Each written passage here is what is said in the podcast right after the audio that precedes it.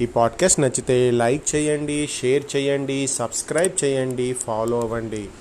Hello పిల్లలు last పాడ్కాస్ట్లో మనము తెనాలి రామలింగడు గురించి ఫస్ట్ స్టోరీ విన్నాం. ఇప్పుడు సెకండ్ స్టోరీ ఏంటో తెనాలి రామలింగడు గురించి విందాం. ఓకే ఒకసారి తెనాలి రామలింగడు శ్రీకృష్ణదేవరాయల వారిచే మెప్పు పొంది నాలుగు విలువైన వజ్రాలను బహుమతిగా పొందాడు. దీనిని చూసి మిగతా కవులకు సభ్యులకు అసూయ ద్వేషం రామలింగడిపై కలిగిన రాజుగారికి ప్రియమైన వాడు కావడంతో ఏమీ అనలేక ఏమీ చెయ్యలేక అందరూ ఊరుకున్నారు. కానీ వారిలో చంద్రదత్తుడు అనేవాడు మాత్రం రామలింగడిని ఎలాగైనా దెబ్బ కొట్టి ఆ వజ్రాలను సొంతం చేసుకోవాలని ఆలోచించసాగాడు. దెబ్బ కొట్టి అంటే పోయి డైరెక్ట్గా చెంప మీద కొట్టడం అట్లా కొట్టడం కాదు.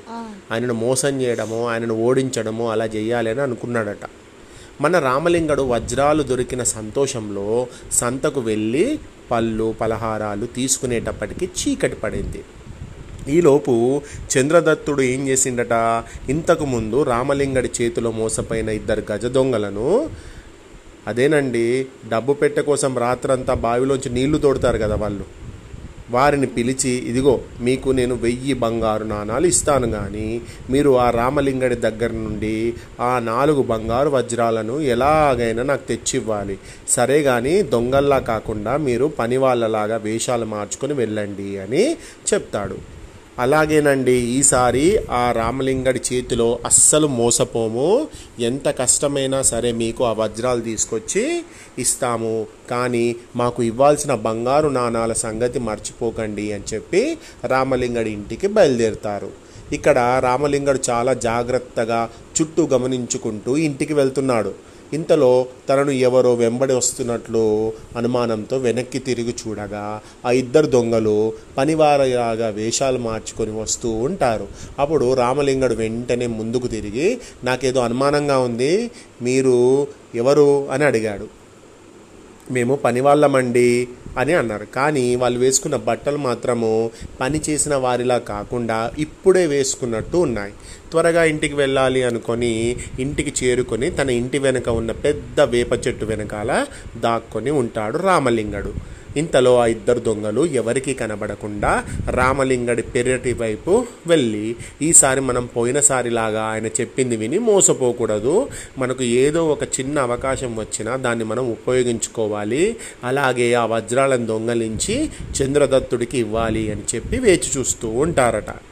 అప్పుడు రామలింగడు ఓహో ఇదా విషయం. ఇప్పుడు చెప్తా వీళ్ళ పని అని అనుకుంటూ వారి కంట పడకుండా ఇంటి లోపలికి వెనక వెనక రూమ్లో నుంచి వెళ్తూ శారదా ఓ శారదా త్వరగా రా. ఎక్కడున్నావు? నీతో పని ఉంది అని తన భార్యను గట్టిగా పిలుస్తూ వెళ్తాడట. ఇది విని ఆ దొంగలిద్దరూ ఆ ఇటి ఆ ఇంటికి కిటికీ దగ్గరకు వెళ్ళి వారు మాట్లాడేది వింటూ ఉంటారట. రామలింగడు తన భార్యతో తన భార్య పేరు శారద.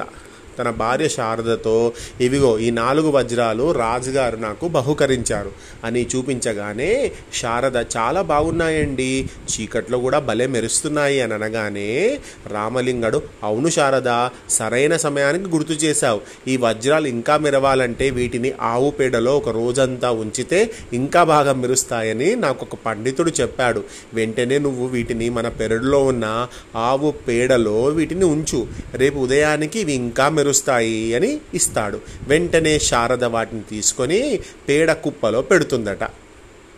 తర్వాత ఇద్దరు దొంగలు బాగా చీకటి పడ్డాక అందరూ నిద్రపోయాక పెరట్లోకి వెళ్ళి ఆ పేడ కుప్పలో నుండి ఆ వజ్రాల మూటని ఎలా అయినా బయటికి తీయాలి అని ఆలోచిస్తూ ఉంటారట. ఇంతలో వారిలో ఒకడు నేనేమో పేడను తట్టలో తీసుకొచ్చి చెట్లకు వేస్తాను. నువ్వు దానిపై నీళ్ళు పోయి అప్పుడు మనం ఆ వజ్రాల మూట త్వరగా దొరుకుతుంది అని చెప్పి ఇద్దరు కష్టపడి పేడను చెట్లకు వేసి నీళ్ళు పోసి చివరకు వజ్రాల మూటను తీసుకొని సంతోషంగా చంద్రదత్తుడి దగ్గరికి వెళ్తారట. ఇది గమనించినటువంటి రామలింగడు పహారాకి వచ్చిన రాజభట్లను పిలిచి విషయం చెప్పి వారిని చంద్రదత్తుడి ఇంటికి పంపుతాడు. ఇద్దరు దొంగలు ఆ వజ్రాల మూటను చంద్రదత్తుడికి ఇచ్చాక చంద్రదత్తుడు ఆ వజ్రాలను తీసి చూసి ఇవేంటి చీకట్లో కూడా మెరుస్తున్నాయి? చాలా ప్రత్యేకమైన వజ్రాలేమో అని సంబరపడుతూ వారికి వెయ్యి బంగారు నాణాలు ఇస్తుండగా తర్వాతి రోజు వెంటనే రాయలవారి భటులు అక్కడికి వస్తారు. వచ్చి వెంటనే వారిని పట్టుకుంటారు. తర్వాత రోజు ఏం చేస్తారు? రాయలవారి సభలో చంద్రదత్తుడు తను చేసిన పని ఒప్పుకోవడంతో చంద్రదత్తుడికి దొంగలకు శిక్ష పడుతుంది. తర్వాత రాయలవారు ఆ వజ్రాల మూటను తిరిగి రామలింగుడికి ఇస్తుంటే రామలింగుడు ప్రభు ఆ చీకట్లో మెరిసే వజ్రాలు నాకు వద్దు. వాటిని ఆ చంద్రదత్తుడికే బహుకరించండి అనగానే రాయలవారికి విషయం అర్థమై గట్టిగా నవ్వసాగాడట. దీనితో సభలోని వారందరూ అర్థం కాక అలా చూస్తుండిపోవడంతో రాయలవారు నవ్వడం ఆపేసి రామలింగ కవి గారు నా నవ్వుకు అర్థం మీరే మీ ఇక్కడ ఉన్నటువంటి సభలో ఉన్న వాళ్ళందరికీ వివరించండి అని అడుగుతాడట. చిత్తం ప్రభు అంటూ రామలింగడు ప్రభు నేను ఇంటికి వెళ్ళేటప్పుడు ఆ దొంగలను వారు మాట్లాడుకున్న మాటలను విన్న తర్వాత ఇంట్లోకి వెళ్ళి మా చంటోడికి నాలుగు రోజుల క్రితం చీకట్లో మెరిసే వజ్రాలను చేసి ఇచ్చాను. అదే ప్రభు రంగురాళ్ళకు మినుగురులతో చేసిన ఒక లేపనం పూస్తే అవి చీకట్లో మెరుస్తాయి. వాటిని ఆ సంచిలో పెట్టాను. వాటినే వీళ్ళు దొంగలించారు. అలాగే ప్రభు చీకట్లో వజ్రాలు మెరవవు అనే విషయం అందరికీ తెలిసిందే అని అనగానే సభ అంతా నవ్వులతో మారుమ్రోగిపోయింది. రాయలవారు భలా రామలింగ కవిగారు మీకు మీరే సాటి.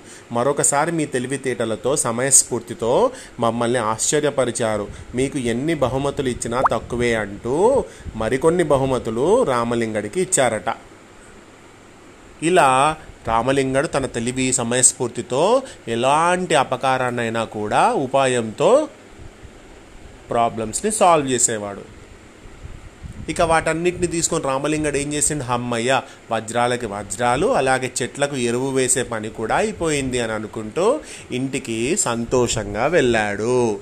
మరి రామలింగడు ఇలాంటివి ఇంకేం చేశాడు అనేది నెక్స్ట్ పాడ్కాస్ట్లో విందాం. శుభరాత్రి.